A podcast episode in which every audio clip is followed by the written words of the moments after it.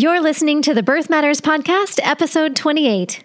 And then my husband had to get up because he was picking up his friend at the airport who was visiting from Japan. He was going to spend the night with us. So he went to get him. And then I got up after he left again. I'm like, ah, I might as well get up and get going. And I went to the bathroom and then my water broke. So I wanted pancakes. I was like, I want a real breakfast before we go anywhere. I'm making pancakes. So I'm in the kitchen, I'm making chocolate chip pancakes. And then the contraction started around like eight o'clock. Like, okay, all right, I can handle these a little intense for the minute or so, maybe 45 seconds at first. But I kept going, powered through. My husband came home with his friend from the airport. And I was like, well, we're having a baby today, so he can eat breakfast with us, but then we're going to have to find some other plans for him for tonight.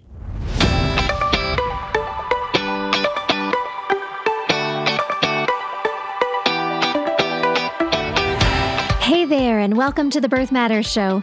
I'm your host, Lisa Graves Taylor, founder of Birth Matters NYC Childbirth Education and Labor Support. This show is here to lessen your overwhelm on the journey into parenthood by equipping and encouraging you with current, best evidence info and soulful interviews with parents and birth pros. Please keep in mind the information on this show is not intended as medical advice or to diagnose or treat any medical conditions. Have you subscribed to the show yet? Please be sure to do that wherever you're listening to this or over at birthmattersshow.com so you don't miss out on anything. In today's story, Nicole shares about an unexpectedly brief, six hour unmedicated first labor in a Long Island hospital with midwives and with the support of her husband and a doula. Before she goes into her birth story, she describes her background as a child life specialist in a hospital setting, as well as her love for teaching prenatal yoga and pursuit of education in aromatherapy.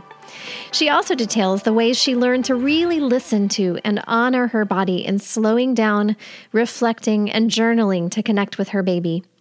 Listen to hear how, after her water breaks at home, Nicole decides to calmly make chocolate chip pancakes for breakfast for not only her and her husband, but for a house guest from Japan whom JP brings home from the airport the very morning she goes into labor.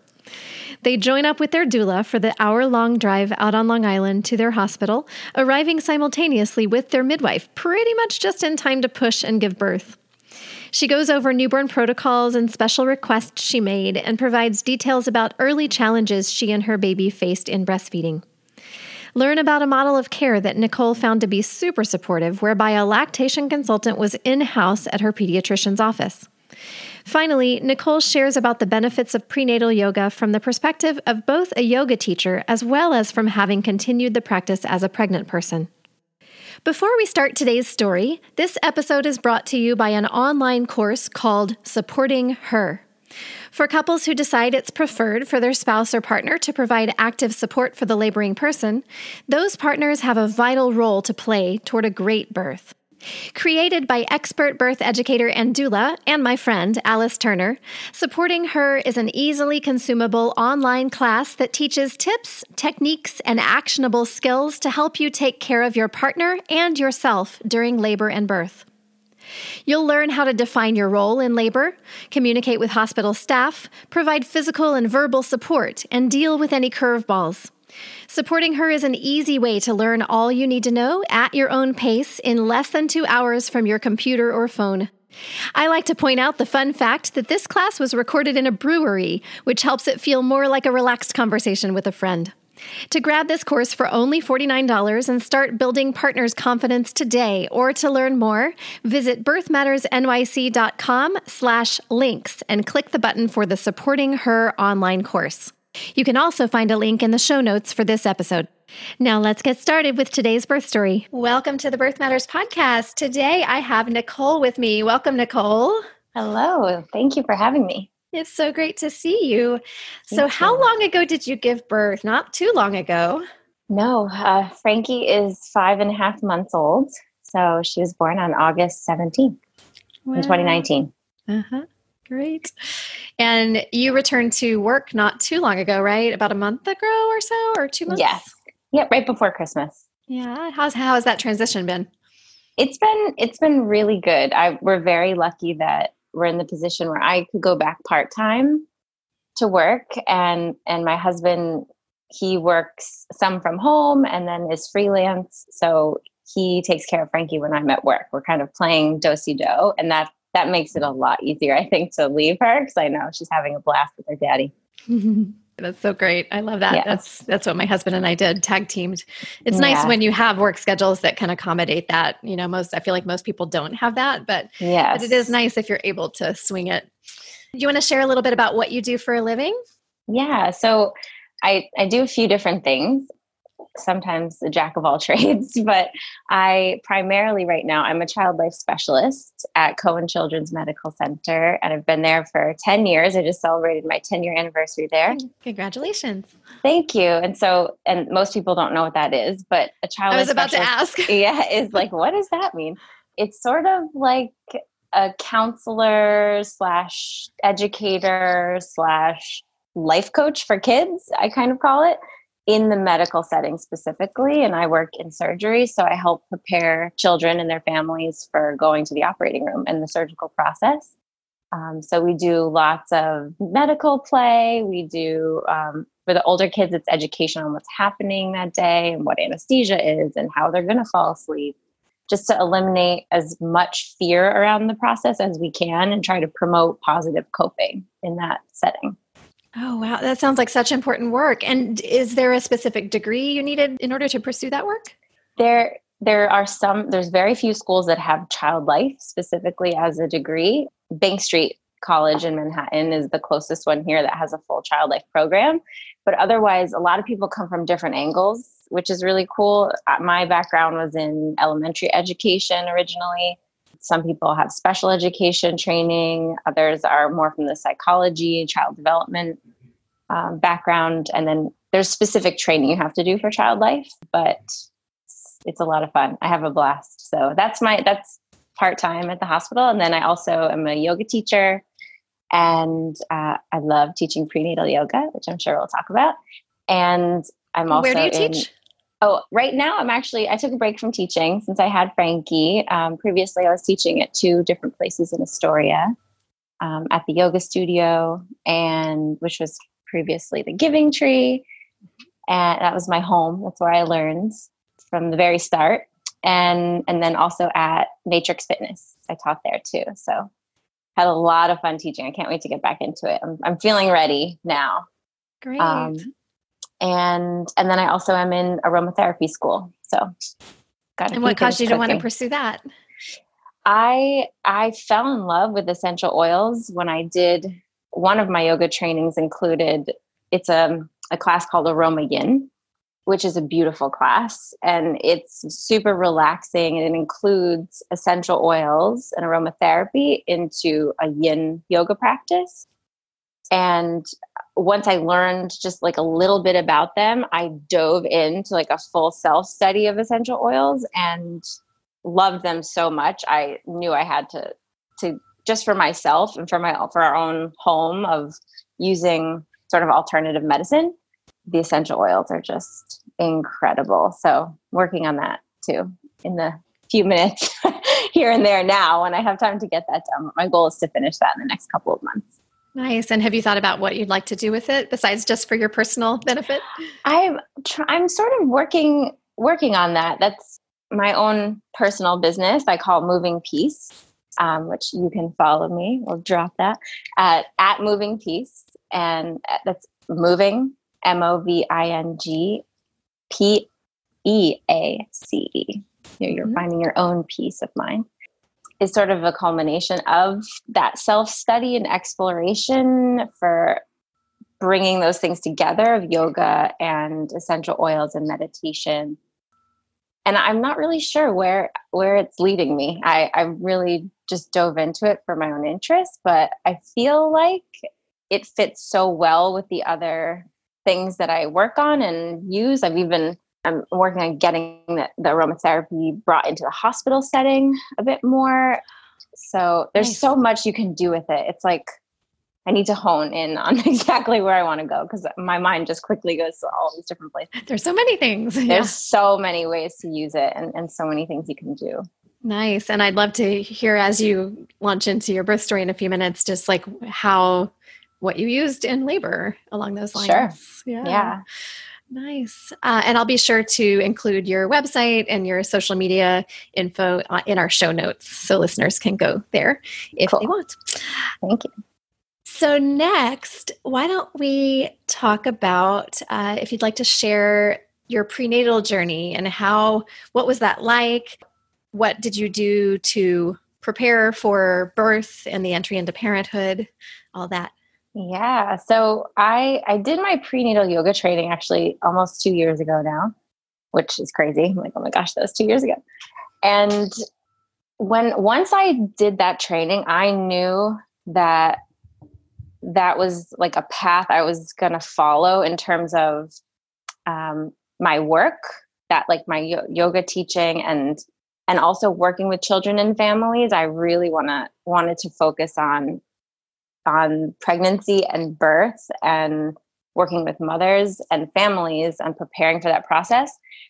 And I've always been obsessed with birth and not really, I'm just like super interested in it, love watching videos and hearing people's stories. And once I did the prenatal training and had this like totally new world opened up to me, I just thought, that like this is fascinating. I can't wait to go on this journey myself like when we're ready to start a family. And i just i knew that there was something so so important about that work. And it really became even more clear once we did start our own family and once we did get pregnant. So once we got pregnant i knew that teaching yoga was going to be helpful for me because it would force me to do yoga at least once a week.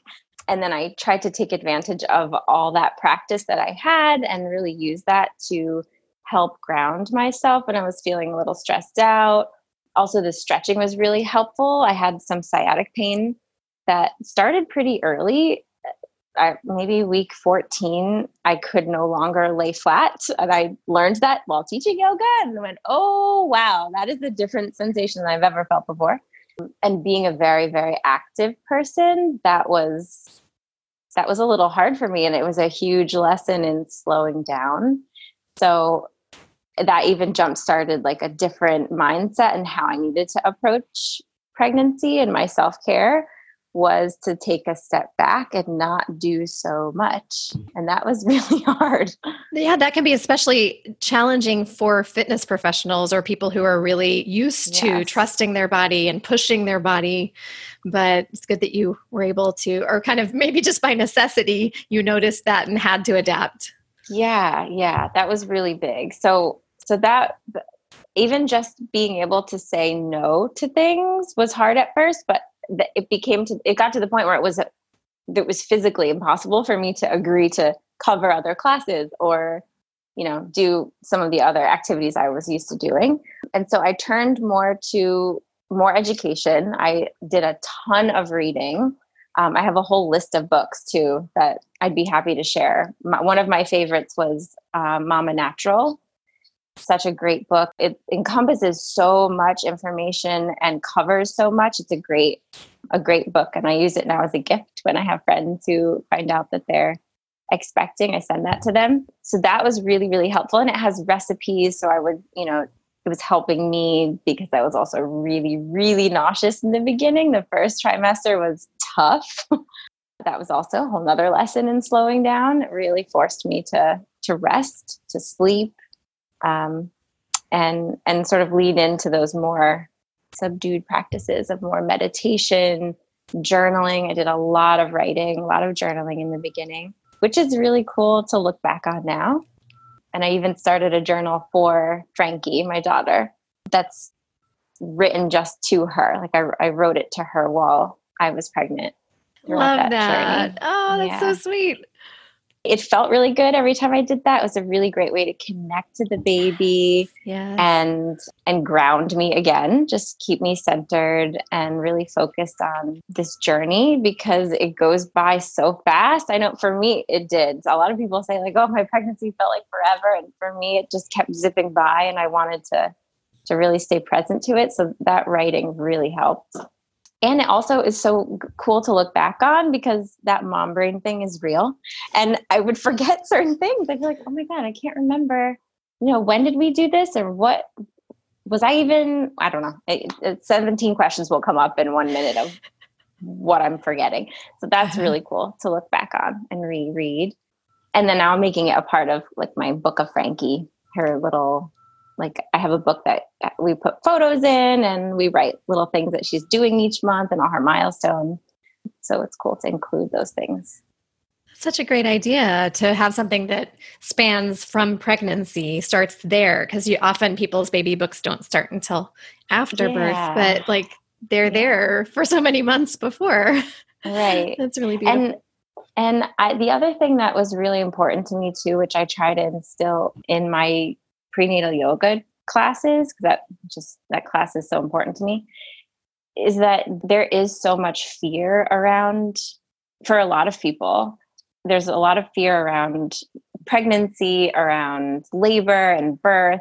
And then stepping into parenthood is a whole new chapter of life. And I have a lot of friends that were really struggling with anxieties. And a lot of students coming to my classes would open up and share about things that they were really afraid of or scared of. And I feel like sometimes that can take away so much of the joy that your pregnancy can be when you do feel good and when you do have the energy that you want to have.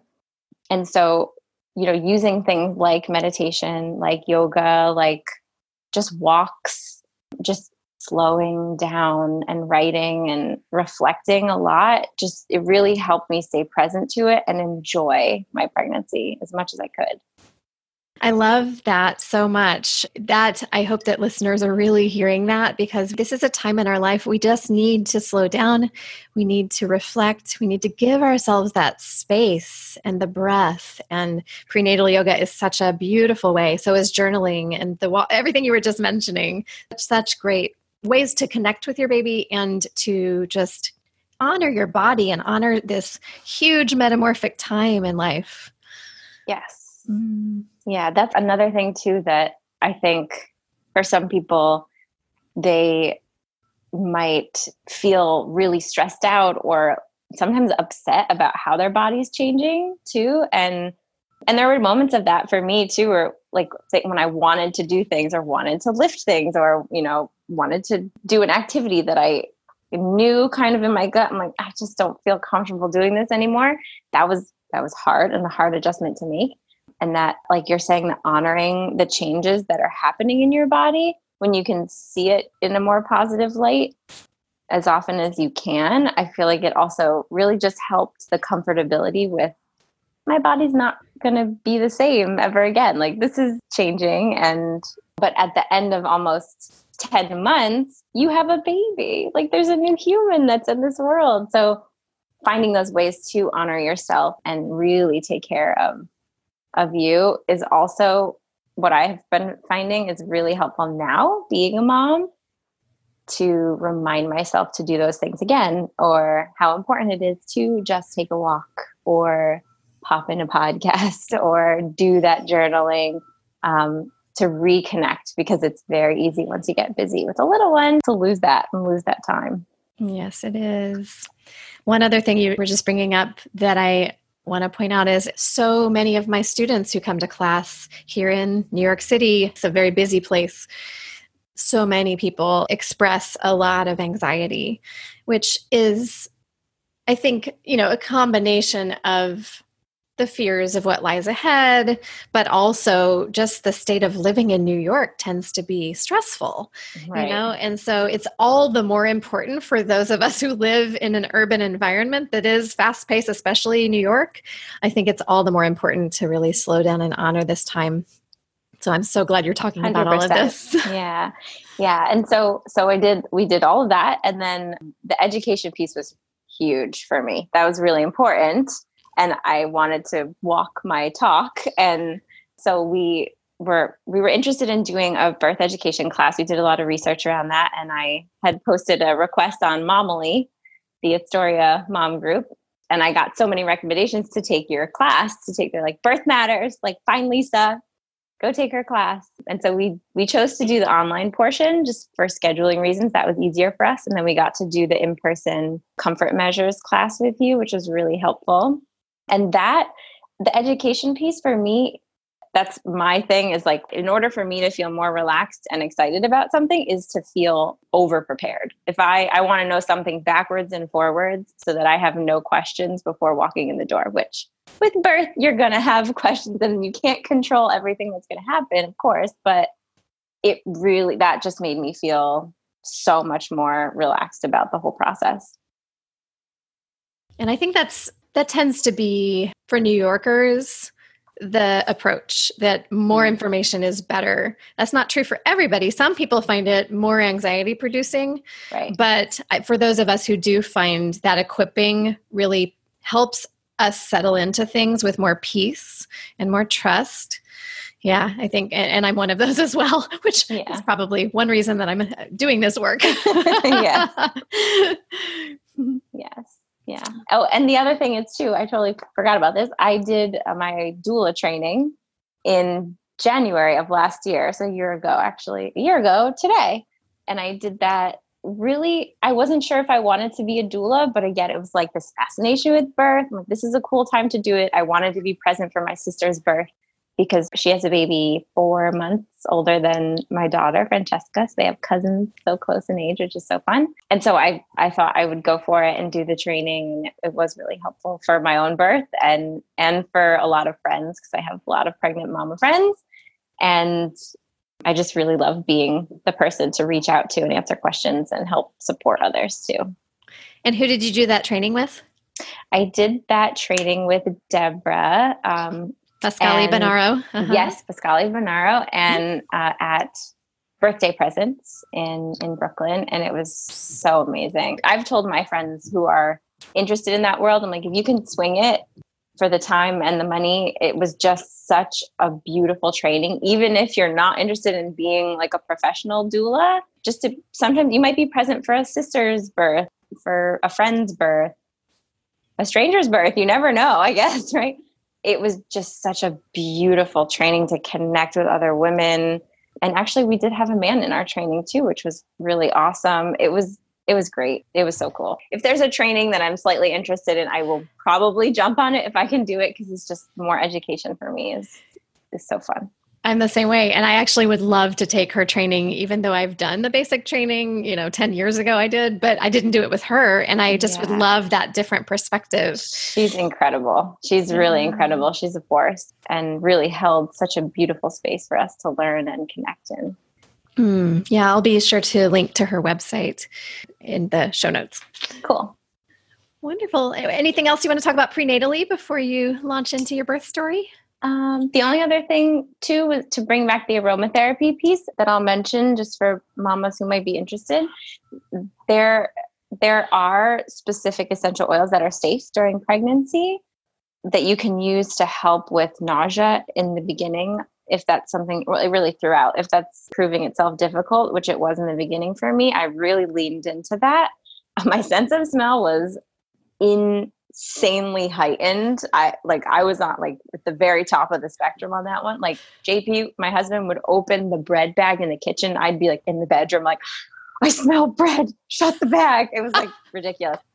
And and uh, yeah, that was tough. So I made these little aromatherapy little sniffy sticks, and they're super easy to make. And I actually I will put instructions on that on Moving Peace if uh, if someone is interested to check that out. It's so easy, and I would just keep them in my pocket and just waft it under my nose, or just take a deep breath. If there was something else in the space wherever I was that was bothering me, that was super super helpful. You do have to be more careful about like topical and of course internal yes. use in pregnancy. So this is more of a just diffusing kind of mm-hmm. effect. Exactly. Yeah. Aromatic is the way to go, especially in the beginning of pregnancy um, it's very, very safe to diffuse or use these little diffuser sticks. Mm-hmm. Nice. Thank you for adding that. That's great to know. Yeah. And I will eagerly look at your instructions on your website for that. Cool. I actually bought some of the supplies to make those and I just I never quite got around to doing it yet. So that this will maybe motivate me cool. to actually yeah. do it. Great. Well, do you want to go ahead and launch into your birth story? You can start like in the you know weeks leading up or days leading up or wh- wherever you want to start. Okay. Yeah. So when I was about 30 weeks along, the Braxton Hicks contractions began and they were very intense. in the beginning, I wasn't even sure that's what they were. It made me very nervous with this like really intense tightening. It was at the top of my belly more. Some people say that it's lower. For me, it was very high. I had gotten a lot of energy back in the second trimester, right? And then third trimester, those contractions really were kicking my butt. And again, reminding me to slow down, like take a break, pump the brakes. Um, so I did that. And staying super hydrated was that made a big, big difference. I drank so much water. It was like when I thought I drank enough, I'd drink more and then more. So I didn't stop going to the bathroom. It was like constant peeing. Um, but it was really worth it because I could feel the difference with the hydration and with rest. Um, and that was as per my midwife, like whenever I would check in with her, she was like, take a rest and drink more water. Um, so that was really helpful. Then when uh, that continued all the way through, really towards the end, when I was about 36 weeks, I want to say, along, I could definitely feel a difference in my belly. Like it started to feel like it was dropping and I was carrying very low. I continue. Oh, I hear the little Gidget. I hear the little one. She heard my story. She's like, Mommy, you're telling my story without me. I'm going to give her a minute though. We're working on the solo nap business right now. So we're going to give her a second. So then it was about 30, I was 38 weeks and five days when I went into labor. Yes, she was like a smidge early, but that was my request to her the entire pregnancy. I kept saying to her, I'm like, I feel like you're really due on. Uh, on August 18th. I kept saying August 18th. That's my grandmother's birthday. And uh, she was born on the 17th. So she listened very close to her date. And on a Friday, it was a Friday night. I didn't feel great Friday. I kind of stayed in bed all day. I did some painting. I which I hadn't done in a long time. I took out my watercolors and I did some writing. There she is. You want to grab her for me, hon? JP's going to grab my little honey so she can come sit and join the combo. And then I felt better in the evening. And so I, a friend and I went for a really long walk around Astoria. I think I might have walked like a mile and a half, which thinking about that now, I'm like, what was I nuts? really far, but I felt pretty good. So I had a smoothie and it was really hot because it was August. And we took our time. We just took a nice slow walk around Astoria. And then um, I brought a pizza home. I we ate a, I ate a little pizza with my husband. I went to bed late after I finished packing my bag that night, and then I woke up at like three in the morning. I was starving, and he was up editing. I'm like, what are you doing? Like, you can't stay up late like this anymore. Like, what if I have the baby soon and you're gonna go into labor being like on no sleep? And he's like, oh, I'll come to bed. I'll come to bed. I ate a piece of pizza, and then I wrote in my journal this is now August 17th. I wrote in my journal uh, about, I think you're going to come this week. I was hoping you'll be here on Sunday. So maybe you'll surprise me and be here on the day that I've been requesting. And then I went back to bed and then I woke up at 6.30, just like three and a half hours later, and I lost my mucus plug. And I was, I like ran out of the bathroom. I woke up my husband. I was like, oh my God, I'm so excited. I think I'm losing my mucus plug. And I'm like, then I'm thinking, is are people excited for this? Like, is this the normal reaction to have to this? I'm texting my sister, then I text my doula, and I was really excited. And then I felt like maybe I should go back to bed because I really didn't get that much sleep just in case this is really happening today. Then I thought some people lose it and then they don't have a baby for a week. So who knows? So I went back to bed. I couldn't sleep because I was too excited. And and then my husband had to get up because he was picking up his friend at the airport who was visiting from Japan. He was going to spend the night with us. So he went to get him. And then I got up after he left again. I'm like, ah, I might as well get up and get going. And I went to the bathroom and then my water broke. And I wasn't sure it was my water because it's tricky, right? When you're peeing and water's coming out. It's like, is this, I don't know, is this happening? Am I sure about it? And around what time is this? This is 7 30 a.m about. Peanut, do you want to come join me? Yeah. You can come sit with me. Hi. You want to join the oh call? goodness, oh. look at those cheeks. yeah, we got cheeks for days. Hi, you want to come sit? Should we tell her the rest of your story? because it happened very quickly. you were eager to come. very eager, yes. So, so yeah, so water broke at seven around seven thirty, and then I, yeah, we were. I was excited. I was like, "This is happening today." So again, I alert my doula, Felicia, who was incredible.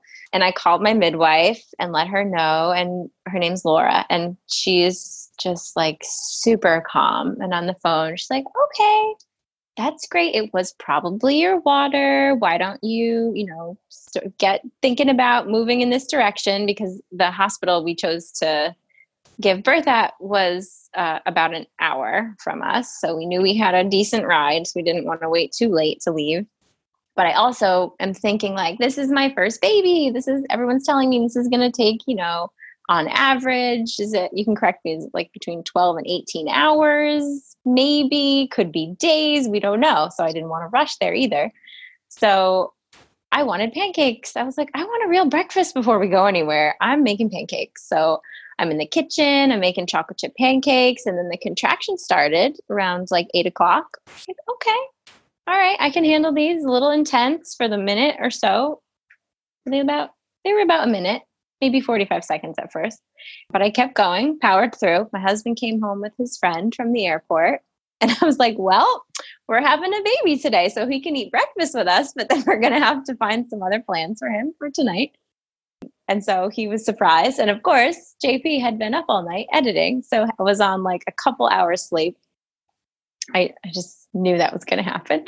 And uh, so we all sat down, we had breakfast together. And then I had to excuse myself about halfway through pancakes because it really got intense. Huh. So I went to take a hot shower because I was feeling a lot of back labor. The pain was mostly for me in, or the intensity was, was mostly my lower back yeah and so moving and uh, and the hot water really really helped. So i just hung out in the bathroom for a while and realized that this was moving really fast. I started tracking on an app uh, my contractions and i let my doula know it was moving really quickly. So she was headed towards us around 10 a.m and then she walked in the door around i want to say 11 maybe 11 she had got to us and i could no longer finish my sentences. I was totally in active labor. I was moving so fast and the contractions were maybe eight minutes apart. And so we knew i was like we got to get in the car right now or we are not going to make it. So my poor husband was trying to read my mind as i would start a sentence. I'm like get the and i couldn't finish it. And he's like running around like kind of a nut. I'm just like, oh, Felicia's great. She walked in the door. She's like, okay, let's grab the bag. We need a couple towels for the car, right? We grabbed the headphones for my, I had a, she had prepared a, a playlist for me that was like a hypnobirthing um, guided meditation. It was really helpful. And we got in the car and we boogied, and the car ride was really hard. That was, I was must have been in transition in the car. So it was very, very intense. That back labor was really tough. Thank God we had Felicia in the car with us. So JP could focus on driving and she sat in the back seat with me and gave me lots of back massages couple quick things I wanted to yeah. just ask is when your water is released or broke, was it a big gush or was it sort of a trickle or it was it was more of a trickle. The first the first one was more of a trickle when my waters broke and then in the car thank goodness felicia also said grab towels because we would have made a mess in the car otherwise. I felt another gush right as we approached the hospital and that felt more like a gush. And then when i stood up to get out of the car it was another gush of water.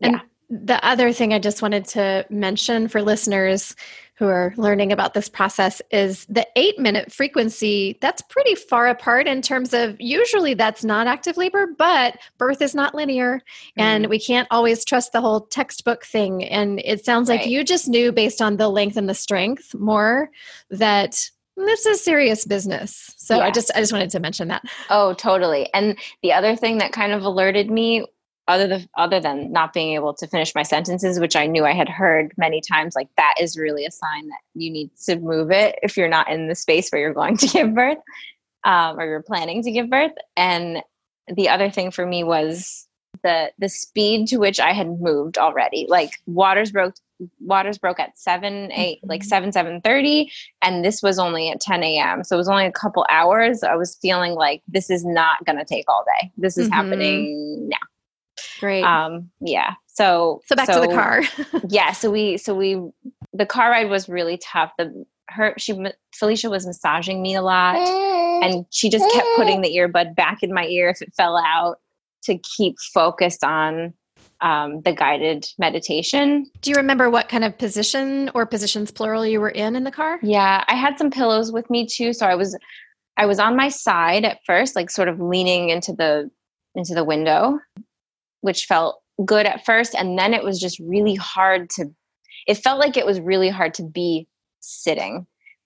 And i imagine if i had not been in the car and already was in the space where i was going to give birth i would have wanted to be moving. Like I, I had this urge to just lean forward and i was grabbing onto the to the driver's seat poor jp because i was sitting behind him. I was grabbing onto the driver's seat and sort of pulling myself forward and using that as something to grip onto because that also felt really good in those moments of high intensity was to was to squeeze which i also remembered you telling us in your class like if you have rings on take them off before just in case you're in those intense squeezes you don't hurt somebody's fingers. I get it and your doula was massaging you. Do you remember what parts yes. of your body? What my lower back mostly. She just sort of really kept that that pressure, almost like a pressure pointing on my lower back, like by my sacrum, and then hip squeezes too were really helpful. And she also did the um, the pressure point in between my thumb and index finger to, to strengthen your contractions. Well, that was when uh, to distract me from the pain more. Oh, interesting. Because that is a pressure point that can strengthen and lengthen contractions. But it didn't yes. sound like you needed any help with that. Definitely did need help with that. Maybe that was once we got to the hospital, she did those. I could be confusing that. Um, yeah, you because you're in labor land at this point, right? Yeah, it kind of in some ways it sort of mushes and, together. Right, totally. Sure. Yeah, and so then we got to the hospital. We rolled right up to the emergency room. We knew that we had to go through that way because I felt like at that point when we drove up to emergency, I was holding back pushing. I could feel this intense, very like instinctual sense to bear down and push, but I knew I can't do that right now unless I want to have this baby in the car, right, Frankie? Unless you were going to pop out in the car. So I was really holding back on that and as much as I could. What hospital was this? This is at Huntington Hospital on Long Island. Um, and we went there because they have really, it's an amazing hospital. It's beautiful. And they have a really amazing midwifery practice within the hospital. So um, Laura knew that we were on our way. Uh, Felicia also texted my midwife to tell her that things were moving really fast because it was a Saturday, just to make sure that she was there and ready to go. And I think that was really important too and in terms of communication. And so Laura was ready. She was there in, in, the ED when we got in the emergency department when we got there, and they just took me in a wheelchair, scooted me straight to labor and delivery, and uh, they stopped my husband to ask him all sorts of crazy questions, which I don't think the person who was admitting us realized how quickly this was moving. And so he's, you know, she's asking him things like, is your wife a veteran? Is she? And he's like, lady, I gotta go. I can answer these later. And he's like running behind us. And by the time he got to the room, I was already on the bed and the nurse was putting my IV in, like had stripped off my, I had like a little nightgown on. Uh, and things were really moving quickly. So as soon as I crawled onto the bed, I just assumed hands and knees, the position of being on hands and knees, sort of like cat cow. And that's what felt good to me. And the midwife was totally cool with that. So she checked me in that position.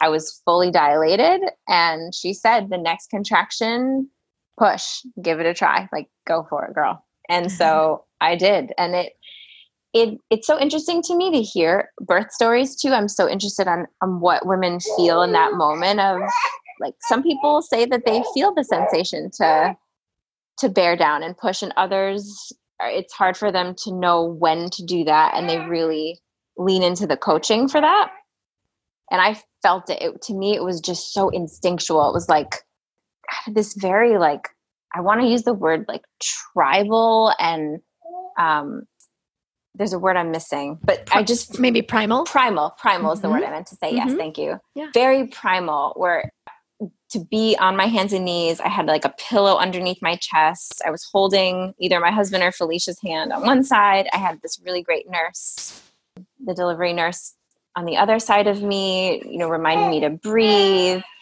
And Felicia used like a, I was so hot. I was really hot. I like didn't want anything touching my skin. I did not, it was like instantly not caring about being naked in front of a lot of people and and you know with your bum in the air in cat cow like my butt's facing everyone. I, just, I did have that thought where I'm like my butt's totally in the air and everyone is looking at that. Um, and and then it was about maybe 30 40 minutes max of pushing and frankie was here which was just like an incredible shock. I think there was more shock than anything for me. I wanted to say something else about pushing before I went into that. Were they? It sounds like that you didn't need any coaching because you were having the urge, but were what was everybody around you doing? Yeah, so I had I had requested as much silence as possible for the moment of pushing and for for her birth i really didn't i didn't want it to be a noisy space i wanted to be able to hear her i wanted her to hear my voice or my husband's voice first if possible you know if everything was going well. And so the nurse my midwife was laura was so incredible in that way where she's very grounded. She's very calm. There was no sense even though this was moving so fast and there was an urgency to what was happening around me she didn't feel it didn't i didn't get the feeling from her that anything was wrong that um, i should be worried in any fashion so that her her even keeled energy was super helpful for me because i didn't stress out at all i was just really in the moment and I had my eyes closed for most of it too. It's just how I stayed really in my zone was keeping my eyes closed.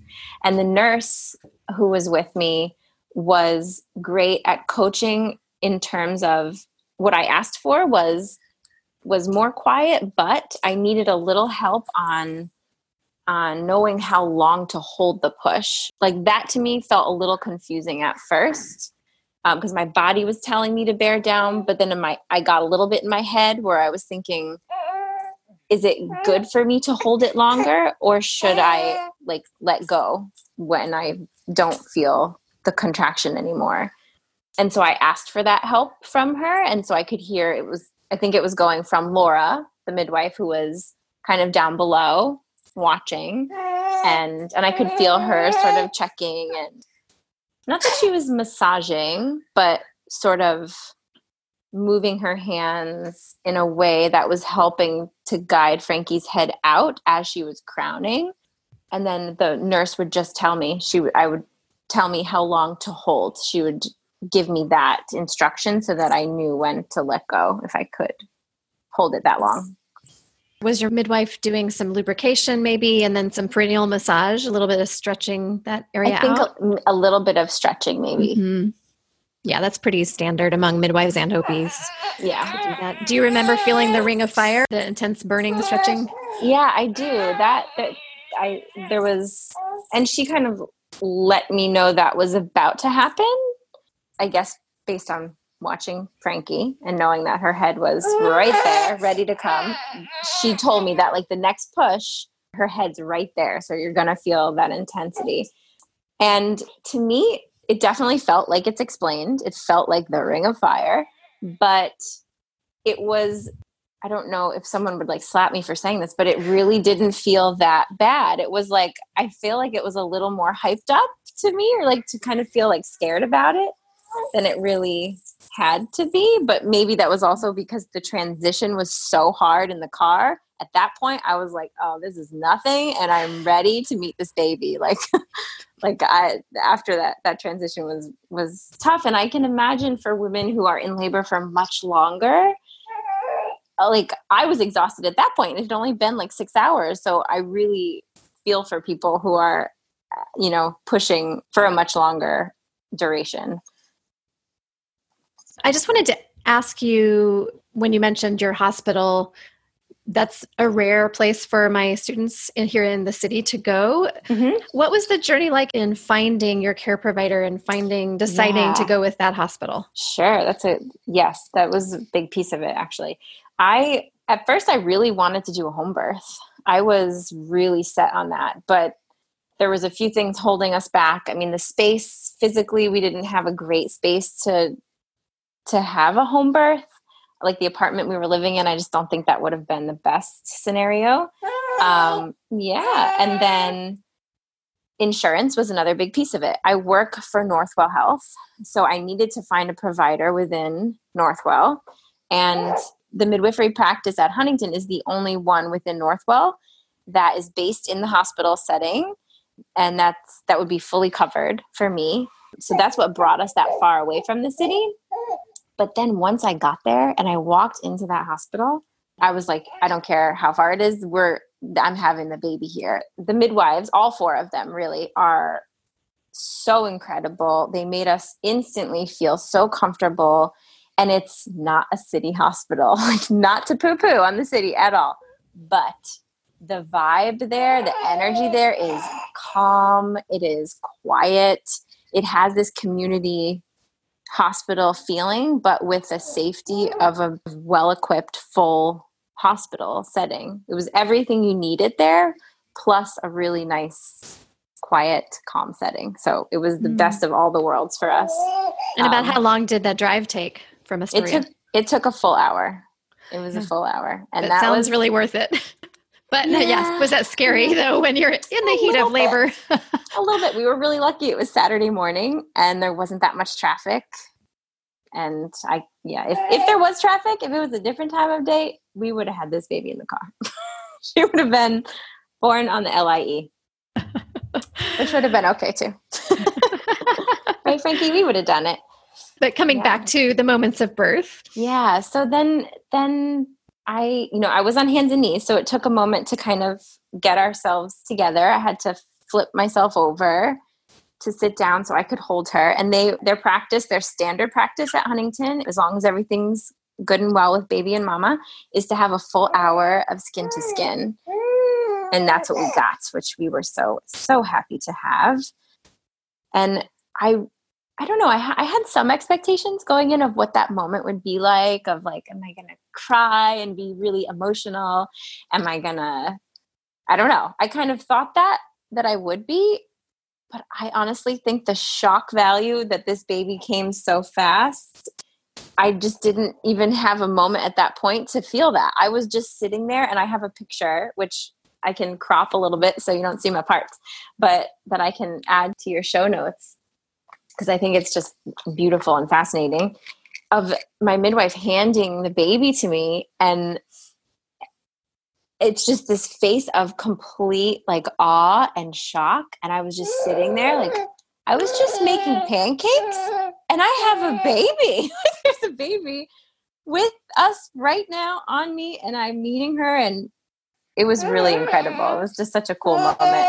Um, have you heard of a concept called the birth pause? Yes. Yeah. Yeah. Because sometimes it is almost like too much all at once, especially when it happens yes. as quickly as it did for you. Sometimes we need a minute before having baby thrust on our on our chest, you know, to just kind of like yes. What just happened? the little pause. Yeah. yeah, I can totally appreciate the pause. Uh-huh. And it was beautiful. It was really exciting and and wild and I know. and just nuts. It just felt totally nuts. Like my husband and I were looking at each other like, this is our baby. How how did this happen? yeah, it was really cool. And the nurses were awesome there too. Like they really gave us our space. They didn't we didn't feel rushed. We didn't feel I'm trying to think if there was there was the only thing was her mm. temperature that she was like a little bit cool. So they they wanted at first to bring her to the warmer and I just asked, Can you can can we grab an extra blanket instead and just try that for a few minutes on me and they let they let us do that and Yay, then, mama's yeah. the best warmer. yeah, that's kind of in my head. I was like, mm, I'm really hot, so I think that I can warm her up right now. I'm still sweating. Hi, we were sweaty messes. and then things really, like that hour went by so fast. That first, of, uh, the hour of skin to skin and having time with her. I looked at the clock. I couldn't believe it when they were already like ready to to get us moving a little bit and and measure her and see how long she was and how big she was. She was six pounds, twelve ounces, and she was eighteen inches long. A little peanut, huh? Just the right size for her small mommy. I'm tiny too, so it was perfect. And then our families were already, you know, knocking down the door. And I, I asked for everyone to give us some time because I wasn't ready to see everybody. I really wanted a little more space. And then she needed her vitamin K shot, and she also got the other vaccine, the T. What is that one? Well, the eye gel, the erythromycin. Yes. Is that what you're thinking of? She got that, but then she did need another vaccine. Maybe Hep B. Yes, that's mm-hmm. what it was. And my request to that was I was okay with doing the vaccines at the time of birth, but I wanted to be present for them and also for them to like do all of her check with the pediatrician who was going to check her out. So it was kind of funny because when I when they said, "Okay, we're going to bring her to the nursery for the vitamin K and bring you to to like the post the recovery area." And then like you'll will sort of reunite baby and you once you get there. And i was like oh could i be there for that process? And they were it was funny because they kind of they were like oh yeah that would be that would be fine. It was like they didn't have a problem with it but it just hadn't i guess they don't get that request as often. So uh, that's what we did. Yeah right frankie? We went to the nursery together and the NP checked you out and gave you your vaccines, and you were right there with me, and she was a total champ. And then we went to the room and we relaxed, and then we had some visitors, and I was just sitting there like this all day, like, what? How did this happen? There's a baby with me. So, so happy. So then, uh, do you want to share at all about initial breastfeeding and sure going yeah, um, home? Um, Yes. So breastfeeding with, uh, during that first hour that we had, she latched right away, which was great. That got me feeling good about things. And then from there, it was a little bit tricky. We had a little bit of a learning curve, like I think most mommies probably do. Right? You're not so happy? Might be running out of time. yes. Huh. You want to stay with daddy for a minute? I'll finish up our story so breastfeeding for us uh, in the very beginning was tricky. I'm sure a lot of moms you know have ups and downs with that too which i kind of learned uh, after the fact. I feel like i did so much education around it. I took i took actually a few breastfeeding classes beforehand because i really wanted to again over prepare myself and they're really helpful. Education is great but you are learning with your baby too. I, that's something I learned and that I really tell a lot of my friends and students now is that to be really patient with yourself, for me, I needed to just again pump the brakes, take deep breaths, and constantly remind myself that we're both learning. She's learning how to eat, I'm learning how to feed her and it was very painful in the beginning of just like you know your nipples are getting used to that friction and are sore. And i'd say the first week was really really hard at home like once we got home too. And i would do a lot of that like positive self-talk to keep myself calm but my husband was also really really helpful. And i think he took a lot from what we loved about your course actually your online course is that you had the specific um, videos that were in the lessons that were for the partner. It would be like the topic and then the topic for the partner. And those things really helped him because, you know, he recalled a lot of that in the moment. And he just did a lot of encouraging of it's okay. I this is really hard. I wish I could. I wish I could do this. Like I wish I wish I I wish I could breastfeed. That he would make me laugh and try to bring some comic relief to it too. But having his support was really helpful because then I didn't feel like I was alone in it that I that I had him to even if I got really upset about it, he could take the baby and give me a minute to compose myself and and try again.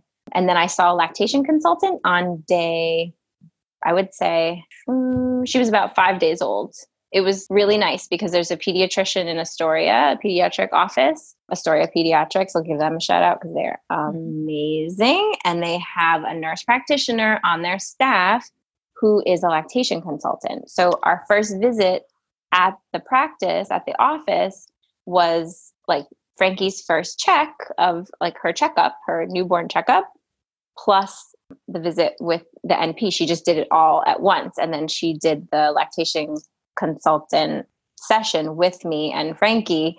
And then we did our week follow up with her too, so she could see how things were going, checked her weight, and that that was so helpful. Thank you so much for sharing that because I know that Astoria Pediatrics is one of the neighborhood favorites, but I did not know that they have a lactation consultant there. That is fantastic. Yeah. Wow, because you're going so frequently with your baby to the right. pediatrician. Why not like address both things? Because pediatricians don't usually have breastfeeding expertise. That's just not part of what they learn right. in medical school. Ah, right. Oh, that's wonderful to know. Yeah. Thank you.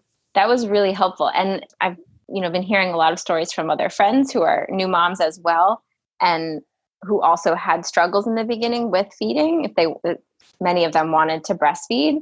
And it seemed like their experiences with the pediatrician often for almost all of them they had to at some point either use formula for a day or two while they were waiting for their milk to come in or like there was a lot of different things like that where in my mind i'm like i know that's fine and that's helping them get through this and you got to feed the baby when the baby's hungry. I totally am with that but to have the the lactation consultant be a part of that visit with the baby was so different because she in her eyes she was like well i can help. Let's i'll help you figure this out. Like let's give this another day or two. Let's keep watching her weight come back in a week and we'll see how it's going and she was so like confident and calm about it. it helped me relax she's like you're doing exactly what you should be doing and that also made me feel really good about it so to have that in the same moment versus having to go to a lactation consultant outside of that definitely made it easier but my recommendation to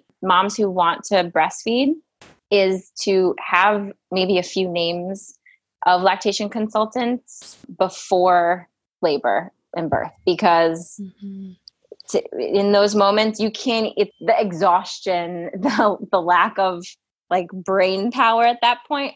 You are not in a space to be looking people up and asking for recommendations. That's very hard. So to have that ready beforehand is important Absolutely. And I think since you guys took my online course, I have added a couple of bullet points to partner tips for supporting the breastfeeding relationship. And one of the ones is do the legwork for her, make the calls. To find a lactation consultant to come help because it is too much. It does feel like I can't do this right now. And to have those names beforehand is also really important. And yeah. Yes. So thanks yeah. for sharing that. Yeah. So that was really once we got beyond the first couple of weeks, it got a lot better. Frankie's latch was a little off. So it was just working on getting her better latched as best as I could. And she's, she is not uh, an Italian. I'm, I have an Italian background. We call like a big eater a gavone.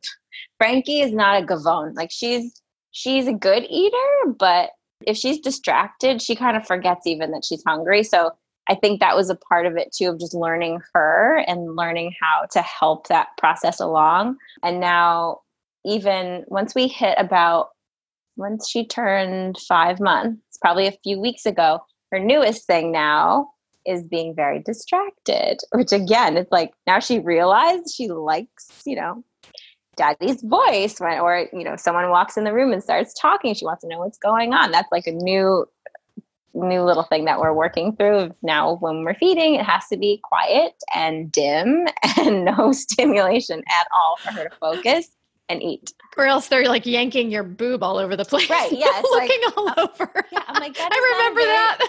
it's not a nice dismount okay? Like take, watch mommy please. Yeah so yeah that was it's it's been a journey and i think it's a different journey for everyone and i try so hard to encourage my friends to really take the pressure off themselves. It's like you know for a lot of moms it's important to them to breastfeed and i think there's also sometimes this added pressure of this is the best thing to do for your baby and so at all costs you have to do it but it's not and it's the best for that moment in time if that's what's best for you and your baby. And however you need to get that baby fed is how you get that baby fed and and try to take the pressure off yourself. Because if you do work at it and really stay diligent around you know taking care of yourself and your breasts and and having the support of a consultant or your partner you can get there. But it, it's okay if you take a different path is what i'm trying to say yes because yeah. a, a lot of something that a lot of people don't realize until they're in it or on the other side of it is that there can be real serious mental health consequences when we're putting too much pressure on ourselves or when we're deeply struggling with this whole feeding thing and like the yes. pressure and the guilt and all of that. Mm-hmm. And our mental health is so important in this journey, you know? So, yes, I totally agree with you. Yeah. Thanks for yeah. sharing that. Mm-hmm. Yeah. Mm-hmm. Well, is there anything else before we wrap things up? Anything that you haven't gotten to share that you'd like to share, or any insights for expectant parents who might be listening? Yeah. Um, the other thing I would add, something else that I did, I'm thinking back now, with the prenatal yoga, a lot of my students were actually first time yoga goers. That a lot of people who don't, they're like, I'm not, a, I'm not into yoga. I don't really like that. And that's fine. You know, it's not for everybody. But there are so many different styles of yoga that if you become pregnant and you're interested in using prenatal yoga to help you through your pregnancy, I highly recommend trying it, even if you feel like yoga's not for me, because it's very different from any other style of yoga. It's very it's very slow in most cases. There's definitely ways to build muscle to or keep muscle tone to in your arms and your legs and your body that you need that you need for birth that are really helpful for after birth too to be holding and taking care of a baby. And and it's really like my motto in teaching prenatal yoga is like you do whatever you want. Like whatever feels good. If it doesn't feel good don't do it. If you want to lay down and take a nap during prenatal yoga you can. There is no judgment. There's it's really just like a free space to have that hour for yourself a week and um, and get quiet with yourself and feel grounded on a mat. I just i can't recommend it enough to just try it even if you think you're not a yogi. And then the other thing also, sometimes it's hard to find prenatal yoga. So finding online videos, YouTube's a great place, a great thing to use. And also spinning babies is one of my favorite resources for so many different topics. Mm-hmm. I went to that website a lot whenever I had a question about something. They have this great like listserv that you can join that goes by week with you through your pregnancy. And that i found to be really really helpful. And they also have a video that you can purchase like a, um, a module online that's prenatal yoga. And it has like a stretching component to it. And i used that for myself almost every day as often as i could do it for the especially in the last trimester. That was huge. The class that they offer it was very inexpensive too. I think it's under $20 and then you have it and you can watch it as many times as you want. And um, I, I really really enjoyed that a lot. They even give you like tips on sleeping positions for when you're in more advanced stage of pregnancy. That was really helpful. And the stretching. I really liked the stretch one. Because if you don't like yoga you can still get on the floor and stretch and and that's so helpful i can tell you. I think that made a huge difference in how I felt in my pregnancy towards the end. Mm-hmm. Big smile. And also for pushing for birth. It was big. Nice. Great. Thank you so much. This has been yeah. wonderful to get to chat and hear all of these wonderful details and for you to share your expertise on aromatherapy and prenatal yoga. It's, I love it. Thank you. Thank you. Yes, you're welcome. So thank you I, for having me. Absolutely. My pleasure. I hope to see you in the neighborhood soon. All right. Well, have a great day and thanks again. You too. Bye, Lisa. Bye, Nicole. That's it for today's story. I hope you enjoyed Nicole's soulful details of her metamorphosis into motherhood as much as I did. We go through all the newborn protocols in birth class, but I'll just say a couple of quick things on this today. There are three newborn procedures that in New York are state mandated and are the only three things that I don't recommend anyone try to opt out of because hospital staff threaten to call Child Protective Services whenever anyone does. These procedures are the vitamin K shot, eye ointment or erythromycin, and the PKU heel stick test. Two of the three are done right after birth, and the PKU test is usually done soon before the family is sent home in an uncomplicated scenario, or sometime in between 48 hours and one week after birth, whatever the birth setting. And the PKU heel stick is testing for a whole bunch of hematological illnesses. The vitamin K shot is a shot that's given in baby's thigh shortly after birth. Newborns are born with a lowish amount of vitamin K and have a surge of it around day seven. While all newborns don't need the supplement of vitamin K, there's a rare baby who might have a condition similar to hemophilia and has an inability for their blood to clot. Because there's no way to know in advance which baby has this very serious condition, it's standard protocol to give all babies this supplement to protect that unknown rare baby. The eye ointment, or erythromycin, is a low dose antibiotic gel that's put all over newborns' eyes. This is primarily to prevent a baby from potentially going blind as they come through the vagina if a mother has chlamydia or gonorrhea. Surprisingly, even when babies are born surgically in a C section, they still get the eye ointment. One thing I encourage expectant parents to consider is to make a special request to delay as many of the newborn protocols as possible for at least an hour or two after birth. This is to protect what we call the golden hour, which is the first one to two hours after baby's birth, when baby's in what we call the quiet alert state, thanks to the surge of adrenaline you and your baby got in the pushing stage. This quiet alert state is the most ideal time for lots of skin to skin cuddling and for initiating breastfeeding, so it's biologically best to minimize disruptions as much as possible. They can usually delay the eye ointment and vitamin K shot as well as weighing and measuring the baby for at least an hour upon request. This is something you could ask your care provider to put in your chart in advance, but you may need to remember to verbally remind the nurses in real time, as many of them are used to doing them right away in a hospital setting. There's often a lot more flexibility in birthing centers and home births on these protocols. I recommend, whenever you think you're making a special request in any birth setting, to ask what the norm is before making the request. Perhaps you'll just happen to be giving birth somewhere that knows protecting the golden hour is best for the mother baby dyad. I'll link to information on the PKU test in this episode's show notes over at birthmattersshow.com. You'll see I've also linked there to the many resources that were mentioned Nicole's website, recommended books, a spinning babies yoga video, information on the concept of the birth pause, Nicole's recommended pediatrician, the doula trainer who was mentioned, Deborah Pascali Bonaro, and more.